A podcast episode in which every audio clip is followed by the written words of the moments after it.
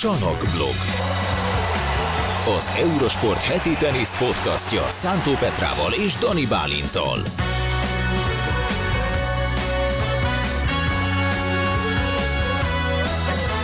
Sziasztok, kedves hallgatók! Újra jelentkezik a Salakblog Podcast 2.0 Szántó Petrával és Dani Bálinttal. Szia Petra! Szia Bálint!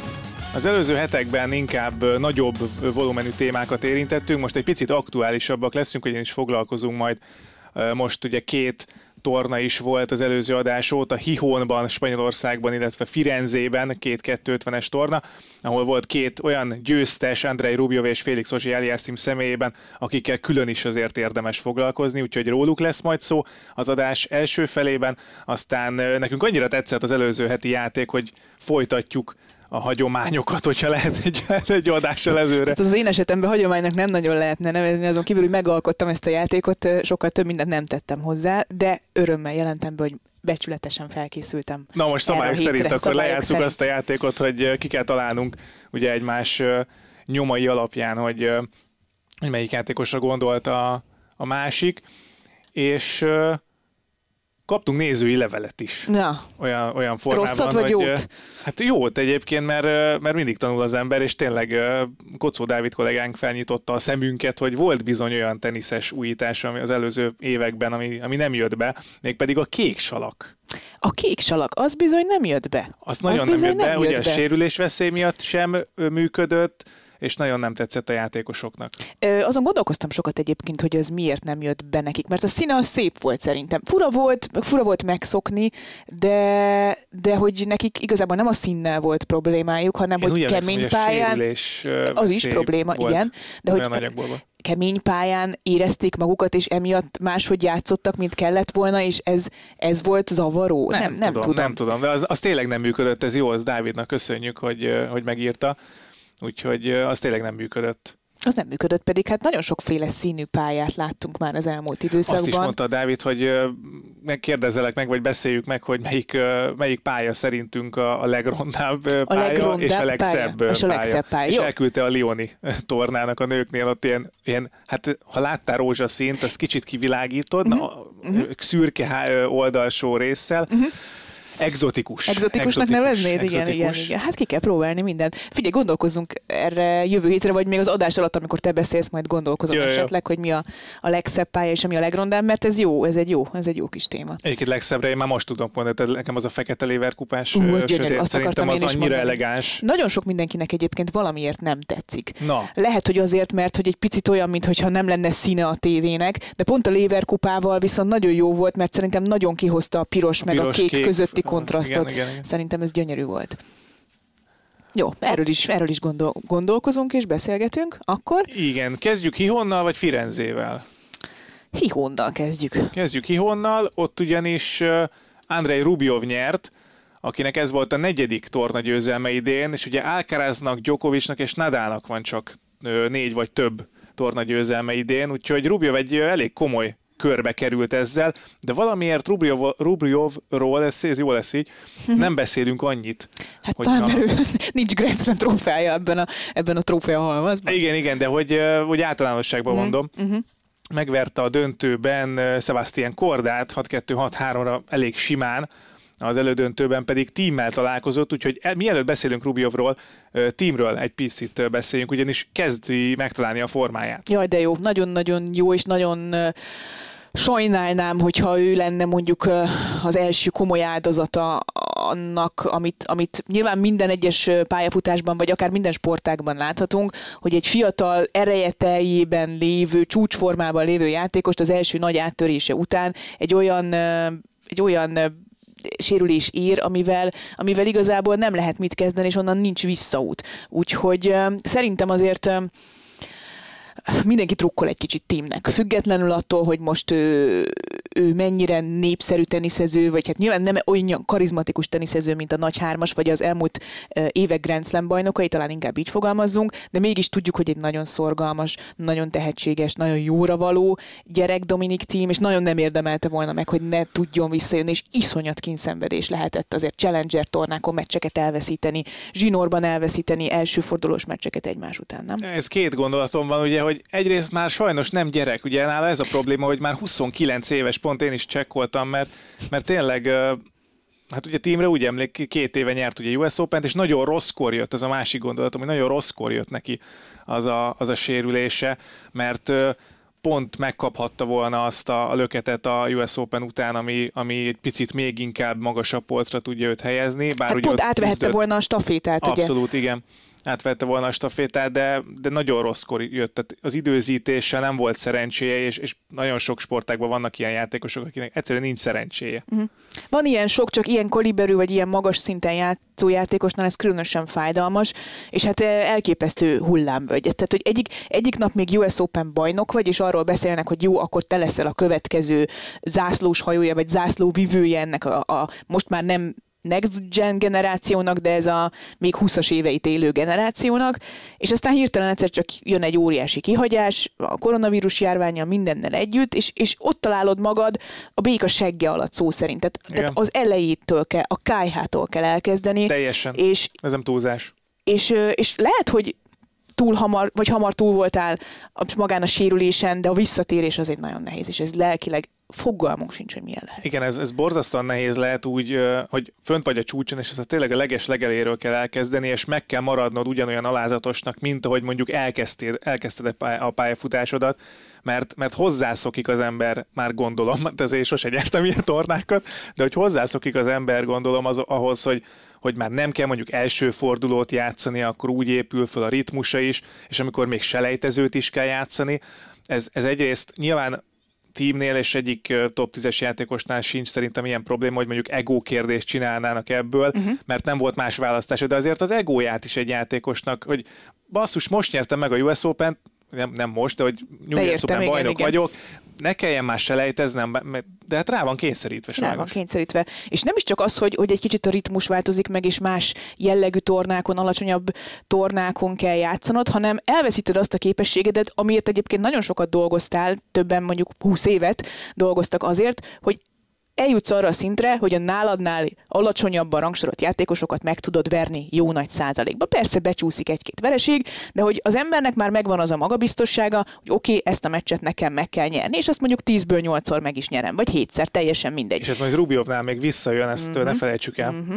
Ezeket megtanulod, ezeket a dolgokat, és egyszer csak hirtelen ott tartasz, hogy náladnál sokkal rosszabb teniszezőktől kapsz ki sorozatban. Ezt nagyon-nagyon nehéz lehet feldolgozni.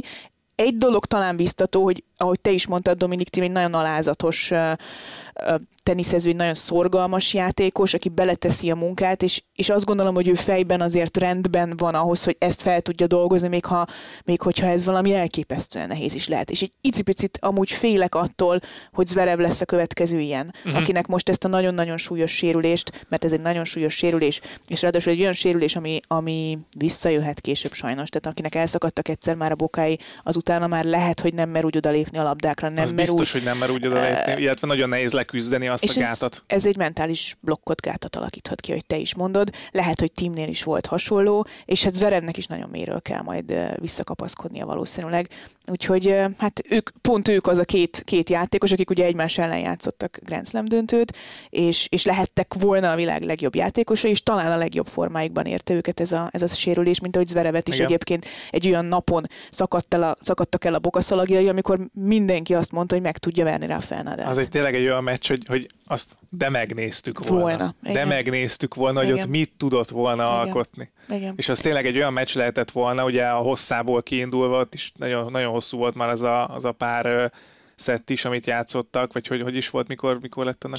2 szett után, ugye? Szerintem. És, vagy a harmadik szett, már nem is 3 órás volt, nem? Nagyon úgyhogy másfél szettet, vagy 2-t játszottak, azt hiszem. Tehát, hogy az a hosszát tekintve is olyan meccs lehetett volna, amit még évtizedekig emlegethettünk volna. Sőt, tovább megyek, az a meccs egyébként döntően befolyásolhatta volna, vagy megváltoztathatta volna a teljes ATP szezont, ha belegondolunk. Ha megveri ott Nadalt, a kecskevitát is megváltoztatta volna, és mindent megváltoztatott volna. Tehát még azt is elképzelhetőnek tartom, hogy mondjuk Rafael Nadal nem biztos, hogy aktív játékos lenne, hogyha a meccsen kikap, és mondjuk éppen ezért nem érzi magát felkészültnek arra, hogy elmenjen Wimbledonba, ne adj Isten esetleg ott súlyosabb sérülést szenved, ki tudja. Nagyon-nagyon sok mindent megváltoztathatott volna az a meccs. No, hát, de vajon Megváltoztatja Andrei Rublev sorsát, karrierjét ez a győzelem. Ez valószínűleg nem fogja. A kérdés az, hogy mikor fog megfordulni, ha meg fog fordulni Rublev sorsa, ugyanis mindig arról beszélünk, hogy jó, persze jó játékos, de mentálisan egyszerűen nem tud felnőni a többiekhez, legalábbis szerintem. Te ezt hogy látod? Én egy picit másban látom az ő problémáját. Na. Azt látjuk, hogy hogyha van egy gyors borítás, amire az ő gyors játéka illik, és ezt az A játékát hozni tudja, akkor szerintem bárkit meg tud verni. ATP 250-es, 500-as és 1000-es szinten mindenképpen, Grand Slam torna első hetében mindenképpen, később az már más kérdés. Tehát ott már szerintem jönnek ezek a mentális fejben eldőlő dolgok, amiben szintén van problémája Rublevnek, ez kétségtelen. Én viszont inkább úgy látnám ezt, hogy Rublev az a típusú játékos, akinek van egy A játéka, és ez top 5-ös, top 10-es, top 3-as, néha a világ első szint, attól függ éppen milyen napja van.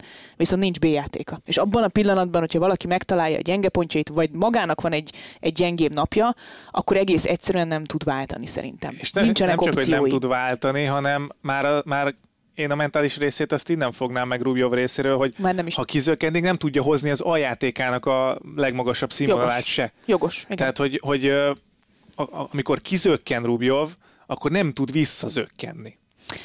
Ez valószínűleg azért van, tehát ez összefügg szerintem azzal, hogy mert egész egyszerűen hirtelen elveszíti önmagát, és nem talál megoldást, mert nincs megoldása. Vannak játékosok, akiknek ilyenkor van B, C, D, E tervük is. Más kérdés, hogy az sem egy egyszerű szituáció, amikor annyi minden van a kezedben, hogy megtaláljad, melyik a legjobbad. Ezért szoktuk a hihetetlenül tehetséges, ilyen Isten adta tehetségnek számító játékosokra azt mondani, hogy ők nagyon nehezen lendülnek formába, mert nagyon sokféle opciójuk van. Rublevnak egy opciója van, és nem tudom, hogy képes lehet-e már ezen a szinten, ebben a korban, ennyi tapasztalattal hozzátenni egy B-játékot az A játékához, amivel egyébként ezt a mentális problémát is feloldhatná.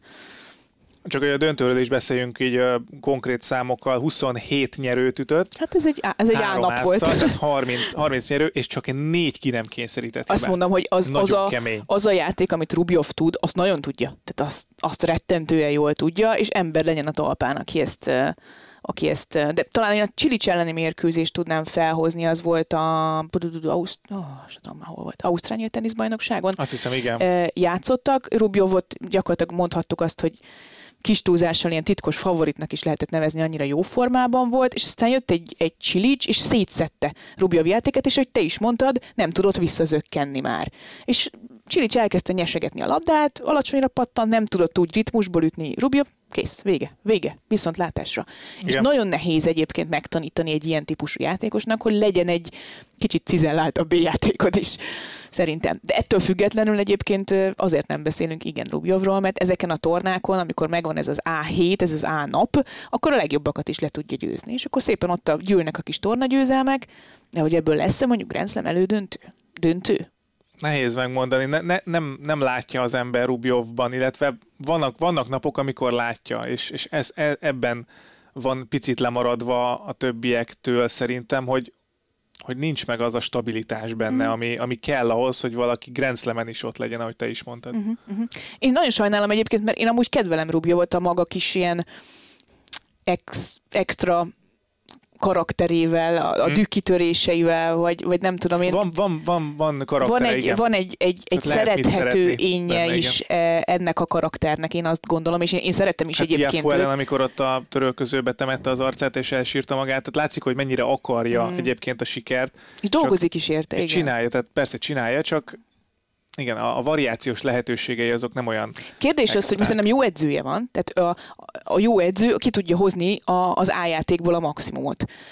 Hogy el tudja hitetni, vagy egyáltalán van erről szó Rublevnál, hogy figyelj, tanuljunk meg egy kicsit lassabb ritmusban valamit kijátszani, nem tudom, mit lehetne, ezt nyilván egy szakember jobban meg tudja mondani. Lehet, hogy ezt ők pontosan tudják, csak egész egyszerűen nincs meg hozzá a valami, igen, amivel ez be lehet vinni. Azt nehéz lenne elhinni, hogy Rublev a világranglista 8. helyen azt mondja, hogy hát ő nem akar megtanulni jól röptézni mondjuk, mert azzal mondjuk előrébb lépne. Azért szerintem történt ezzel ennél rosszabb dolog is. Vannak olyan játékosok, és akkor valószínűleg most lehet, hogy párhuzamban föl tudnám hozni Félix Auger-Aliassime-et, akiről mindjárt beszélünk, akiről el tudom képzelni, hogy ott egy Toni Nadállal a csapatában Félix Auger-Aliassime egyszer gyönyörűen meg fog tanulni fonákot ütni, és lesz egy olyan fonákja, ami majdnem olyan jó, mint a tenyerese. Valahogy róla el tudom képzelni, hogy tud még fejlődni. Rublev is nyilván... Ez a két év, ami köztük van, ez ennyit jelent? Szerintem egy fokkal egydimenziósabb teniszező Rublev, mint ami a top 10-ben elvárható lenne.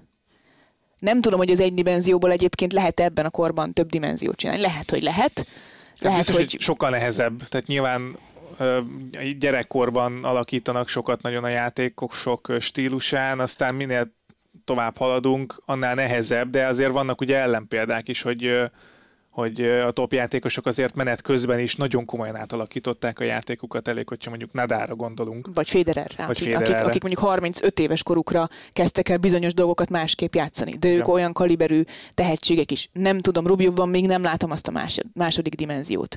Ettől még lehet, hogy egyszer nyer majd egy Grand Slam tornát, mert van 2 hete, amikor leüt mindenkit a pályáról, és ámulunk és bámulunk majd.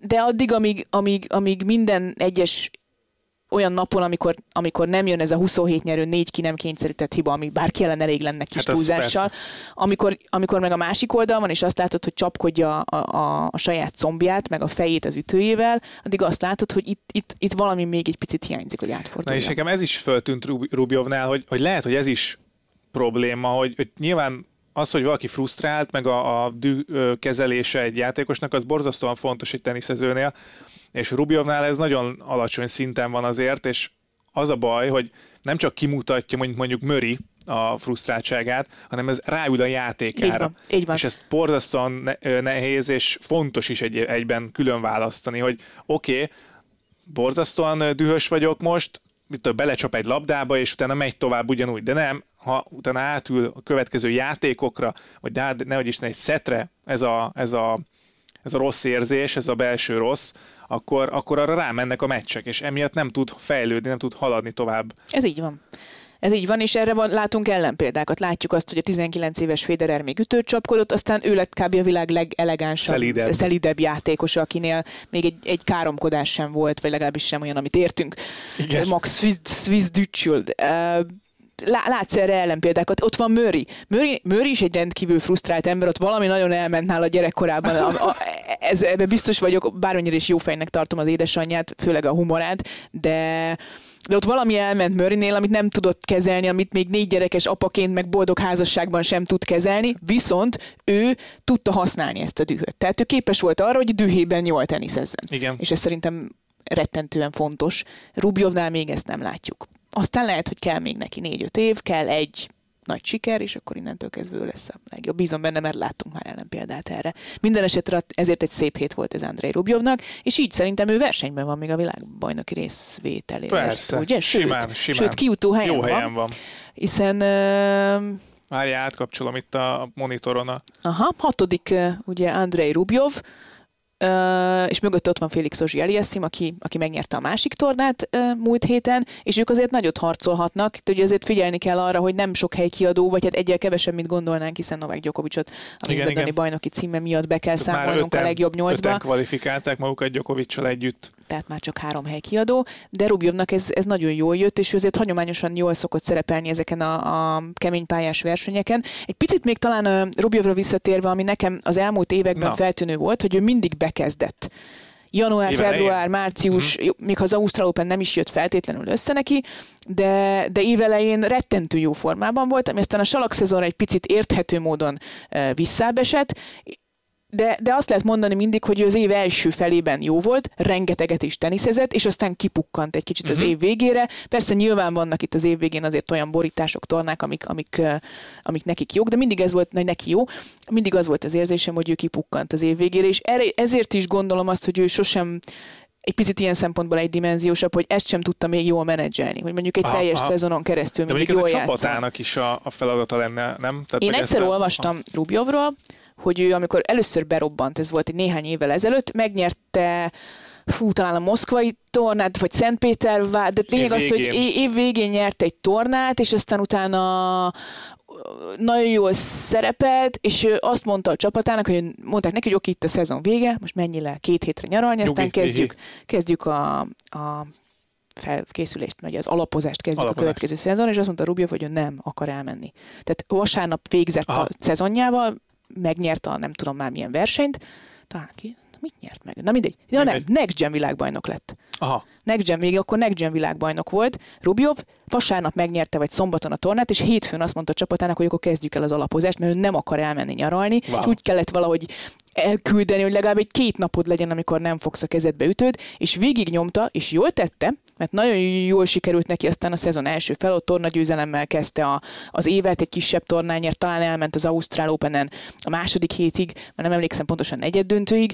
Ez a 19-20-as szezon lesz szerintem, most itt nézem, Moszkvában nyert egy tornát 19-ben, és utána 20-ban nyert Dohában és Adelaide-ben is.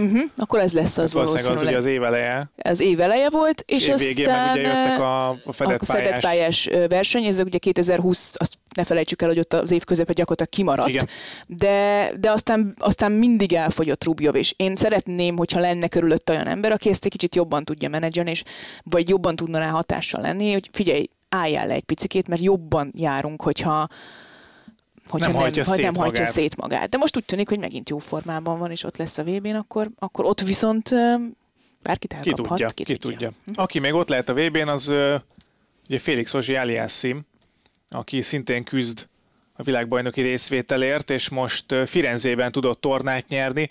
Azért rá nem jellemző az, hogy tornát nyer. Az elmúlt időszakban sajnos rásütöttük ezt a jelzőt, hogy ugye 8 elveszített finálé után tudott először nyerni idén Rotterdamban, és aztán most utána megint elment Marseille-ben is a döntőig. Ott viszont pont Rublev verte meg, igen, és most Firenzében le tudta győzni J.J. Wolfot a döntőben, úgyhogy újabb tornagyőzelemmel gazdagodott Félix Auger-Aliassime. Mitől lett idén másabb teniszező Félix Auger-Aliassime, mint mondjuk tavaly volt? Szerinted? Szerintem ő pont az ellentétje Andrei Rublevnak abban az értelemben, hogy egy óriási tehetség, akiről már nagyon korán megmondták, hogy óriási tehetség. Én emlékszem, hogy Köves Gábor, még amikor itt rendezték a Junior Davis kupát, és 16-17 éves volt Félix Auger-Aliassime, már mondta nekem Köves Gábor, figyelj, menjél ki, nézd meg ezt a kanadai gyereket, nézd meg, annyira jó, szerintem világ első lett, nagyon tehetséges. És akkor kimentünk, még Vargákossal mentünk ki a Junior Davis kupára, és mi mégis kérdeztük tőle, hogy kell ejteni a nevét, mert hogy azt mondták róla, hogy ő világ első lesz, és a mai napig megvan a telefonomban az a jegyzet, ahol felírtam, hogy Auger-Aliassime.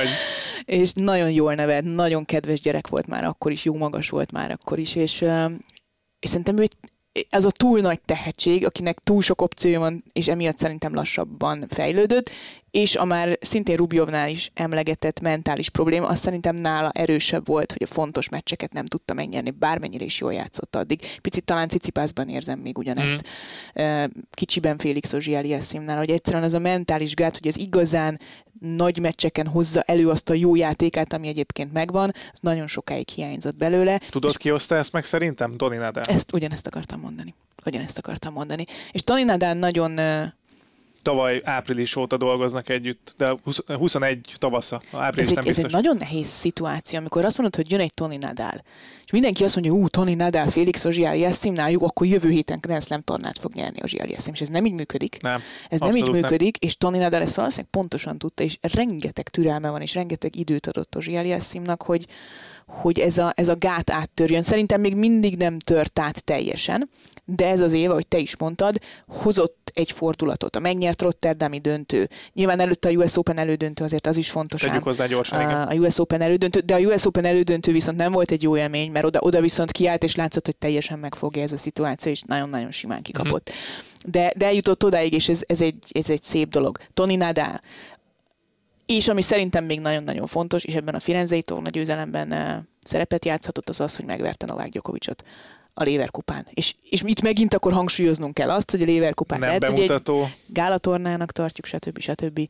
De hogy ott megverte azt a Novak Djokovicot, aki azóta nem veszítette el meccset, és előtte sem nagyon, mármint Wimbledonban, az azért az óriási dolog volt, hogy ott be tudta fejezni. És nem rosszul játszó Djokovicot győzött le, azt tegyük hozzá. Tehát nem arról volt, hogy Djokovic kitette az ütőjét, és aztán megverték. Tehát az egy kiérdemelt, megérdemelt, befejezett győzelem volt, ahol nem omlott össze, nem ijedt meg a lehetőségtől, megcsinálta és végigcsinálta úgy, hogy ráadásul az egész világ szeme rajta volt, azzal a meccsel kb. Európa elhozhatta volna a győzelmet, és nem. És ez szerintem egy ilyen meccs, Toni Nadal, az hozhat akkor a fordulatot, hogy akkor jó innentől kezdve ezek a mentális gondok könnyebben leküzdhetők lesznek.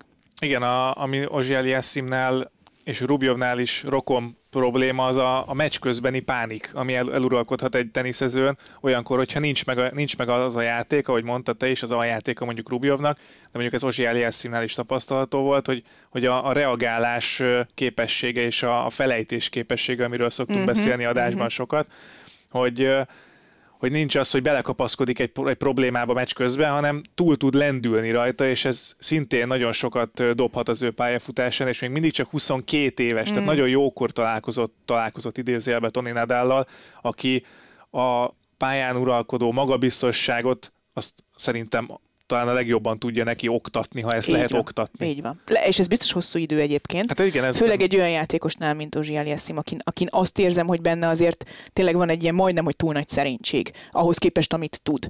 Nyilván nála mondjuk attól nem félek, hogy az A játék mellett nincsen esetleg B játék, nála a fonákot kell ugye megerősíteni, mert addig, amíg az emberek tudják, hogy lehet, hogy ővé a világ egyik legjobb tenyerese, de a fonák oldalon viszont sebezhető, és ezt pontosan tudják, addig ezt ki is fogják használni. Látjuk Berrettininél ugyanis. Pontosan. Tehát, hogy ezt azért van mit javítani ezen a játékon, legalábbis egy elemén azt gondolom, de minden más egyébként gyönyörű, a többi az fej.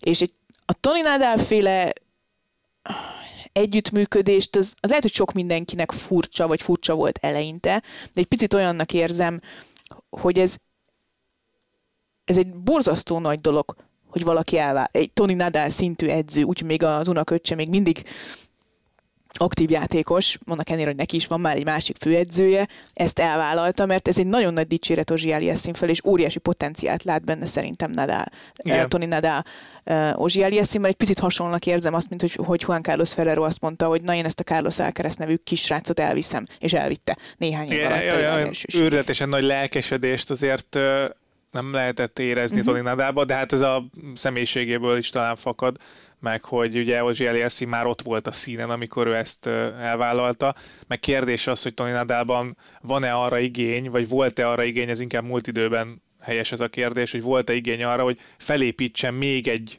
top 3-as játékost mondjuk, mint mondjuk Nadal volt. Ezek szerint volt benne igény, vagy látja a potenciált Auger-Aliassime-ban. Ami azt gondolom, egyre jobban jön ki. Így van. Toni Nadal pontosan tudta, hogy ez nem lesz egyik hétről a másikra, nem csettintésre valósul meg, hanem ő is azt mondta, hogy ez 2-3 év, tegyük bele a munkát, aztán meglátjuk.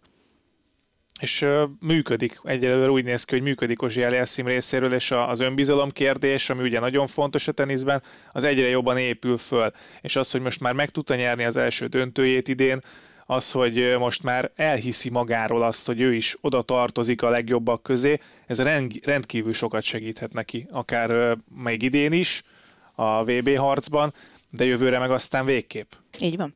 És azért ne felejtsük el, hogy nekkora szerepe volt abban, hogy egy ilyen kaliberű európai csapatot a Laver Kupán meg tudtak verni, és nem csak azzal, hogy Djokovicot megverte, hanem azzal, ahogy párosozott. És aki így tud párosozni, az egy nagyon tehetséges játékos, mert pontosan tudja, hogy mit kell a hálónál csinálni. És erre a fiatal játékosok közül nagyon kevesen képesek. Nagyon kevesen. Nyert 1000-es tornát párosban. Ezt most, ahogy nézegettem itt az eredményeit, nem is emlékeztem rá, de ő Párizsban nyert 1000-es tornát. Zseniális páros játékos. Nem véletlenül nyerte meg egyébként Kanada az ATP kupát, ha emlékszel, januárban, ahol ők ketten Sapovalovval a párosokon nyerték meg. A párosokon nyerték meg. Tehát, hogy ez szerintem nagyon sokat elmond egyébként arról, hogy ő mit tud. Meglátjuk, hogy mire lesz képes Félix Auger-Aliassime majd a folytatásban, úgyhogy akkor Rublev és Auger-Aliassime tornagyőzelmével megyünk is majd tovább. Ugye rendeznek most az adásunkkal egy időben, vagy ezen a héten Antwerpenben és Stockholmban is tornát, meg Nápolyban, ezekről majd a jövő héten fogunk beszélni. Nápolyról lesz, mit beszélni. Arról már most vannak sztorik. Az egy nagyon komoly sztori lesz majd. Arról már most vannak sztorik, de ezt meghagyjuk majd a következő adásra. És aztán jön még ugye két 500-as torna, meg majd Párizs, és aztán a világbajnokságok. Így van. Úgyhogy nagyon jó kis, izgalmas kis utolsó néhány hét lesz, főleg, ha ránézel a világbajnoki pontversenyre, úgyhogy azt látjuk, hogy itt akik most tornát nyertek, azok ott vannak tűz közelben a torinói VB-t illetően, meg vannak még üldözők, akik még egy-egy nagyobb meneteléssel, és ez ne felejtsük el, hogy eljuthatnak odáig, és ne felejtsük el azt, hogy itt a következő két hétben még 1500 pont gyűjthető. Ha elmész mondjuk az egyik 500-as tornára, meg aztán Párizsba, nyilván duplázni nagyon nehéz két ilyen kaliberű tornán, főleg úgy, hogy ott lesz mondjuk egyiken Novak Djokovic is, vagy Daniil Medvedev, de rengeteg pont gyűjthető, mégis ezért nagyon izgalmas ez az utolsó kis néhány hét. Jelentem, befordítottam a monitort Petrával ellentétes irányba, ami csak egy dolgot jelenthet, jön a játék. Yes. Jön a játék. Ugye a szabályokat akarod ismertetni? Nem szeretném ismertetni. Szóval a szabályok, amiket Petra talált ki múltkor, és nem sikerült betartani őket, szóval meghatározásokat kellett az idei szezonból mondani egy játékosról, és a másiknak ezen meghatározások alapján kitalálni, hogy melyik játékosról van szó. A top 50-ből, ez fontos. Az a stimmel. Akkor, viszont én most írtam olyat is, amit te múltkor hoztál. Tehát, jó. Én meg nem mindig feltétlenül idei tényt soroltam fel, annak érdekében, hogy egy kicsit komplexebbé tegyem a képet a játékosról, vagy esetleg megzavarjalak, és több mindenkire gondoljál. Aztán jó, lehet, hogy nem sikerült. Nem sikerül egyébként, lehet, hogy tök könnyűek lesznek neked ezek. Hát meglátjuk. Jó van. Ki kezd? Múltkor én kezdtem, nem? Mm-hmm. Én kezdtem szerintem. Igen, mert akkor már menteketőztem, hogy sajnos nem sikerült a, a szabályokat betartani. Akkor most kezdjék. Kezdjél te. Mármint, hogy én, te kérdezel tőlem? Vagy én kérdezek tőled?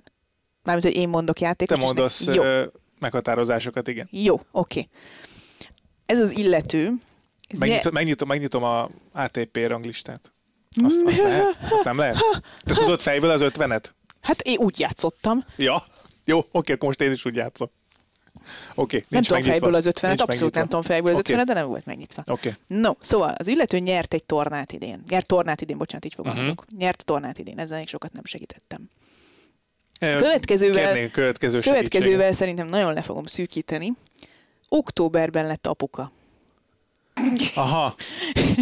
Hát olyan baby boom van, hogy várjál. Szűkít azért az 50-ből, szűkít, de...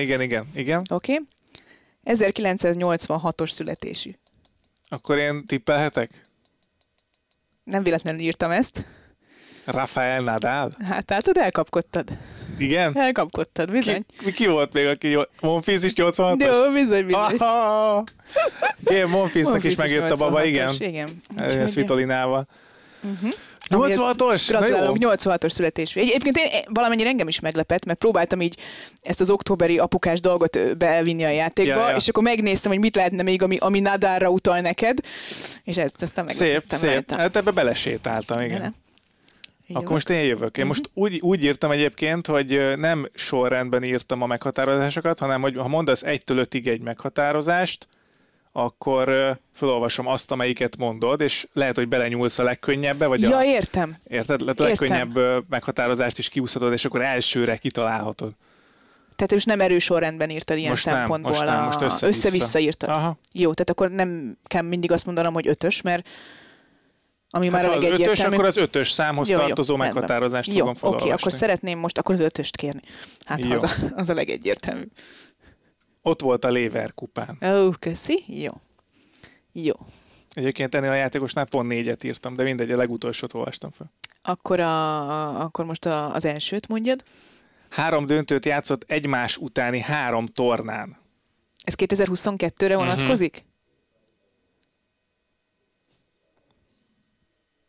Egymás utáni 3 döntőt játszott. 3 döntőt.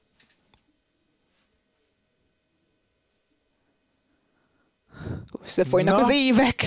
Az évek összefolynak. Az évek, a játékosok. Oké. Igen. Még mondja. 2 meghatározás van. Bedugnom kéne, de béna vagyok. Még 2 van. Az a gond, hogy... Már mondok, ez van egy ilyen, hogy egymás utáni két tornát nyert. Ebből a 3-ból 2-t meg tudott nyerni. És utána még egy döntőt játszott. És ezt már elveszítette. Igen. Még két meghatározás van. Bármelyik kettőből szerintem meg lesz, hogyha ha még kell egy harmadik. Petra, leírom a képet, ami előttem van. Petra az asztalra roskadva fogja a fejét, és gondolkodik. Kizártam Djokovicot, Nadalt, és én valami kisebb játékosra gondoltam, de ők lehet, hogy simán játszottak, de jó, oké. Igen, még tovább kérek szépen. Melyiket? Nem tudom. 2-es vagy 3-as? 2-es. Idén volt egy hosszabb kihagyás a sérülés miatt.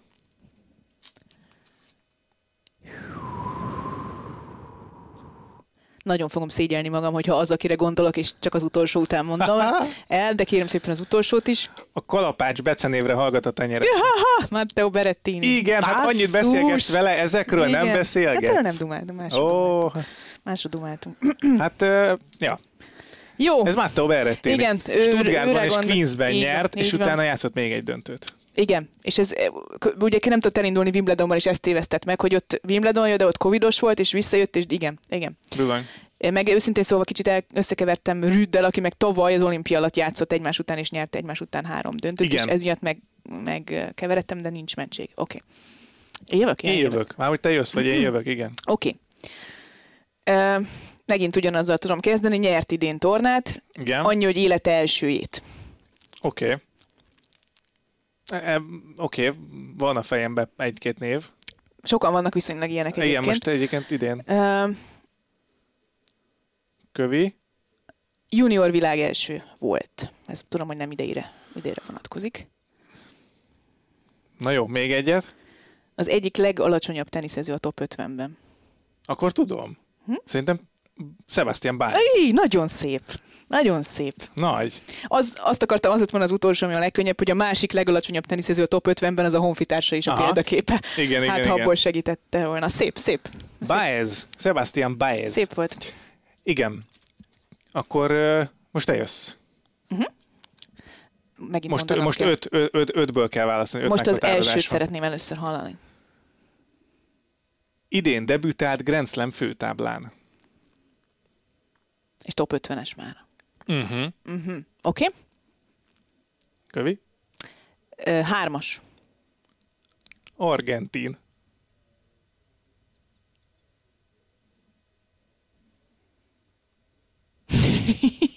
Nem nézek oda. Sebastian Baez? Igen. Szép. Igen. Én egyébként azt írtam még róla. Akkor ezért találtad ki ilyen hamar, mert képből voltál. Oké, jó. Itt megírtam, hogy 170 centi magas. Az volt az első. Nyert tornát idén. Igen. És az volt még, hogy több veresége van, mint győzelme idén. Az kemény, igen, egyébként. Top 50-ben azért nem biztos, hogy igen, mert megszokott. Ugye egy salak specialistánál, vagy salakon erősebb játékosnál, ugye mivel az év nagy része nem salakon zajlik, így annyira talán nem meglepő, csak nem voltak védendő pontja, hiszen ugye tavaly ő még Challengeren játszott. Tök jó. Báez. Na. Az kemény top 50-ből. Ki sikerült ugyanazt kihúzni. Oké. Okay. Most rákérdezek elsőre, haza, akit írtam. Olimpiai ezüstérmes. Oké. Okay. Izraelben töltötte a gyerekkorát. Hácsanov. Ne kapkodj! Nem. 2021-ben őt választották a legtöbbet fejlődő játékosnak. 21-ben, tavaly. Most meg ilyen páros izével verszált engem. Top 5, 1-es, top 50, 1-es. Olimpiai ezüstérmes. A legtöbbet fejlődő. Igen, annyiban megint nem tartottam be a saját szabályomat, hogy ez nem 2022-es még információ, de szerintem fontos. Vladikavkázban született. Jó, oké. Egy földgömböt kérnék. Vladikavkáz, inkább akkor lehet így kell ejteni, bocsánat. Én már nem tanultam ezt a nyelvet. Kövi? Ez utolsó lesz. Az első férfi, aki élete első Grand Slamjén elődöntőbe jutott. Nem már. Te annyira Hácsanov van a fejemben. Annyira. Annyiban bűnösnek érzem magam, hogy ez ugye gyakorlatilag mindegyik nem 2022-es információ, de ez sem véletlen egyébként, hogy korábbi. Tehát most gondold végig, hogy milyen információkat mondtam, melyik évre vonatkozott. Egyszer ki is mondtam a meghatározásban az évet, hogy a 2021-ben a legtöbbet fejlődő játékos. Az, hogy olimpiai ezüstérmes, szintén leszűkíti az éveket. Az Izraelben töltötte a gyerekkorát, de Vladikavkázban született, szintén szerintem segít, de én azt gondoltam, hogy az utolsó lesz a legegyértelműbb. Az is 2021-ben volt egyébként. Ez az élete első Grand Slam-jén elődöntőbe jutott. Jó régen volt, mi? Fú, annyi meccset nézzük, de nem tudod, egyébként, hogy mondjam, nem rossz helyen kapizsgáltál. A tippeddel. Várjál, még... De azért Hácsanov nem jutott élete első Grand Slam-jén elődöntőbe. Nem tudom. Nem mondok senkit. Ezt most megfogtál. Aslan Karatsev. Azt hittem, ez könnyebb lesz. Vegyes párosban lett olimpiai ezüstérmes. Tudtam, hogy megszavarsz, hogy megkavarod. Hát jó, hát az... Vegyes párosban. Na jó, ez most, jó, ez gonosz volt. Ez gonosz volt. Azt hittem egyértelműbb lesz. Okay. De lehet, hogy fordított helyzetben is. Karatsev. Basszus, de például ő idén annyira eltűnt, hogy ezért totál elfelejtettem. Igen, és ebből a szempontból nem volt jó a játék, hogy nem idei infókat mondtam róla, csak igazából minden tavaly csinált, tehát ezért gondoltam, hogy ezek az infók. Vissza a jövőbe játék. Igen, oké. Okay. Egy emberem maradt, meg egy ilyen múlt heti Petrás állítás. Melyiket szeretnéd? Bármelyik, melyik, te válasz. Akkor legyen az állítás. Na nézzük. 2022-ben a legmagasabb százalékban kinyerte a szervajátékait. 2022? Uh-huh. Egy 5-ös listán van egyébként. Ja? De ha topot megmondod, már az is... 5-ös listán van. Írom magamnak, bocs. Opelkát oda tenném. Benne van. Opelka a harmadik. Opelka a harmadik? Csak? Uh-huh. Segítek, mert te is olyan kedves voltál az előző feladványban. Opelka, Isner. Isner benne van. Igen, tehát most akkor kilövöm a nagyadugatókat, de gondolom lesz benne kakuktojás. Csak a második. Van még egy olyan játékos, aki... Nagy adogatóra gondolok, vagy ilyen magas játékosra, aki ezek szerint stabilabb szinten játszik. Uh-huh. Taylor Fritz? Nincs. De van amerikai még. Van még amerikai. Nem mondod.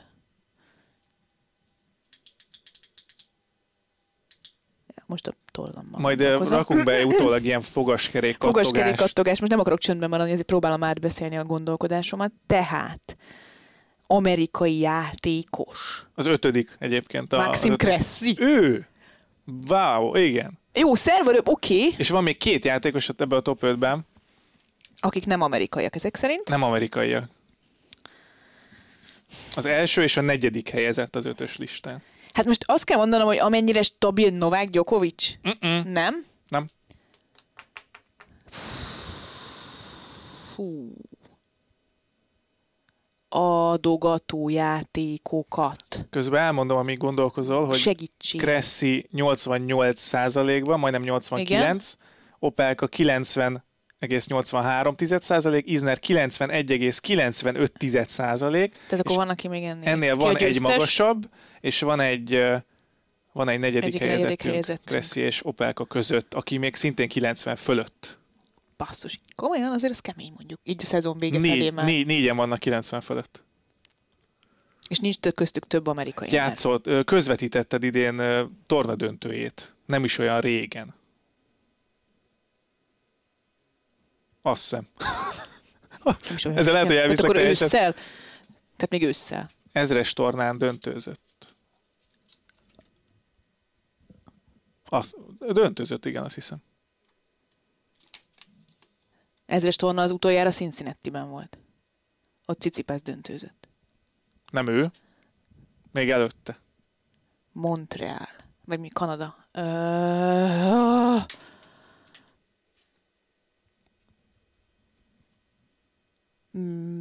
Medvegyev. Ő nincs benne a top 5-ben? Nincs. Nincs benne Medvegyev a top 5-ben? Nincs. De lehet, hogy nem is döntőzött. Hurkacz a negyedik. Hurkacz. Döntőzött Kári Nyobusza. És szerintem ott el is mondtam ezt. Tényleg? Kári Nyobuszával döntőzött, azért döntőzött, igen, csak már hullafáradt. És az volt. első... Tehát akkor Hurkacz a negyedik. Hurkacz a negyedik, wow. 90,46%-kal, és az első helyezettnek 92,88%. Tehát és effektíven nagyobb adogatása van, mint Opelkának, az lehetséges, vagy csak stabilabb játék? Most ezen gondolkozom. Uh-huh. Hogy itt most egy... Pont Hurkaczot nagyon dicsérte. Azt hiszem Montrealban. Zilálás lélegzetvételek Petrától. Eszembe. 92%-ban hozza az adogatásait. Majdnem 93. Magas, nagyon magas, és nem Berrettini, nem? Nem. De top 50-es ő is egyébként. Tehát nem top 10-es.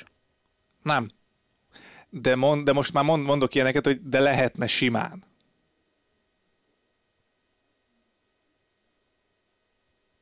Lehetne simán? Lehetne. A játéka alapján simán. Hányszor lehetne. Szoktuk ezt mondani, és ez milyen, mindig mondom magammal, milyen közhely voltál, mondom. Petra, soha már megint egy ilyet mondtál, de aztán nem emlékszel, hogy kiről mondtad ezt, simán ez a játék, szoktam ilyen ezért. Szereti a kosárlabdát. Nick Kyrgios, édes Istenem, Petra. Nick Kyrgios. Ugye azért csalóka, mert ő kevés meccset játszott, igen. De attól függetlenül tudtam, nagyon jó adogató. Tudtam, hogy lesz benne valami kis picit csalóka, jó, ez jó kérdés volt, de, de igen, Kyrgios nagyon kemény. Fú, ez nagyon kemény. Az nagyon kemény. Szép feladat volt, köszönöm szépen. És nekem is van még egy valaki. És nekem még egy játékosom. Ja, oké, akkor mondom most én. Junior világelső és junior Grand Slam bajnok volt. Kettő általában együtt. Okay. Első ATP döntőjében Carlos Alcarazt verte, ami eddig legnagyobb skalpja is. Uh-huh. Junior Grand Slam, vagy micsoda? Junior világelső? Junior világelső és Grand Slam bajnok. Kettő együtt járt, azt hiszem utána lett világelső, de ez most tök mindegy. Junior világelső és Grand Slam bajnok. Junior Grand Slam bajnok? Junior, persze. Uh-huh. Oké, és Alcarazt verte... Az első ATP döntőjében. Uh-huh. Oké. Okay. Ezen a tornán egyébként korábban 2 meccslabdát is hárított. Matchgame-re szóljon, ezek idei információk. Ja. Mármint hívében a junior világelső és junior Grand Slam bajnok, de... Sinner nyert Grand Slamet, juniort? Ezen gondolkozom. Szerintem nem, ő nem, lehet, hogy nyert. De nem ő. Tehát. Nem ő, ha. Junior világelső, Alcarazt verte idén első ATP torna döntőjében. Idén játszott az első ATP torna döntőjében? És Alcarazt verte. Akkor egyébként, így mondom, hogy a legnagyobb skalpja volt eddig világranglistás helyezésben, de nem a világ első Alcarazt verte, hanem igen, azt hiszem 6. volt, ha jól emlékszem. Aha. Oké. Kövi? Egy szettre volt Grand Slam negyed döntőtől. Ez viszont nem idei információ. Azok már idejéken is meg vagyok. Ha elmondom, hogy ki ellen, az lehet, hogy egy kicsit segít. Djokovic ellen volt. Egy szettre attól, hogy Grand Slam negyed döntőbe jusson. Most Tsitsipas jutott eszembe, de ő nem ide játszott az első ATP torna döntőjét. Így van, minden más Grand Slam negyed döntőtől, ugye Tsitsipas Grand Slam győzelemtől volt egy szettre. Ugyanabban az évben volt. Várjál, javasol még egyszer, légy szív? Junior világelső és Grand Slam bajnok volt, első idei játszott először ATP döntőt, ahol egyébként megverte Carlos Alcarazt, aki akkor 6. volt, amikor ez történt. És ez volt az eddigi legnagyobb skalpja is. Ezen a tornán korábban 2 meccslabdát, hát nagyon szép. Lorenzo Musetti. 4-ből megcsináltad. Az 5. az lett volna a Juventus szurkoló, hogy ezzel kicsit leszűkítsem a... Oké. Ezt mondjuk nem tudtam róla, de oké. Szép. Na, és akkor nekem van még egy játékosom. Halljuk. Van 5 meghatározásom rá. 3-ast szeretném hallani. Bocsánat, ebből ki fogod találni. Igen? Na, hát jó. Nem vettem. Akkor várjál. Szeretnéd nehezebbé tenni? Akkor mondjál mást. Nem, akkor mondok egy másikat, jó. És akkor ezt harmadiknak elmondom. Jó. Csak hogy ne lőjük le, vagy hogy legyen a többi is, hangozzon el. Akkor mondom a ketteset. Jó. Januárban, márciusban, augusztusban sem nyert meccset, mégis ott lesz a VB-n.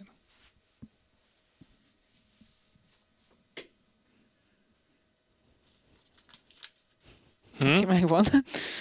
Juniorban, januárban, márciusban? Augusztusban sem. Jó, Novak Djokovic. Igen. Nem vette fel a vakcinát? Azt hittem, hogy nem vette fel a táskát. Nem értem, miért? Mi? Az oltáskát. Ja! Azt hittem a másik point mondod, de... Azt hittem rákérdezel. És akkor ide értem, hogy az oltáskát. Van olyan, hogy édesapa... nyert Nadal ellen szettet a Garroson. Ugye kettő, Aliassime és Djokovic. Igen, volt jó, egyébként. És már más kaliberbe gondolkodtam. Párosban idén veretlen. Ó, Laver Kupán. Igen. Nagyon szép. Mert hogy volt, szép. Most Tel Avivban nem álltak ki. Ott nem ezzel nagyon könnyűvé tetted, hogy ott lesz mégis a VB-n. Igen, tudjuk. És utána aztán összeraktam, hogy januárban, márciusban és ugye augusztusban voltak amerikai vagy ausztrál tornák, ahol nem lehet. Szép. Novák Djokovic. Nagyon szép. Vette fel a táskát. Jó. Azt hittem, a másik point mondod erre a táskásra. Na mindegy. Ne. Jó, oké. Na. Szép volt. Jövő héten valami kitalálunk egy másik. Jó, valamit újítunk majd rajta. Aztán írjátok meg, hogy ti hányat találtatok ki esetleg, vagy hogy ti felvettétek a táskát.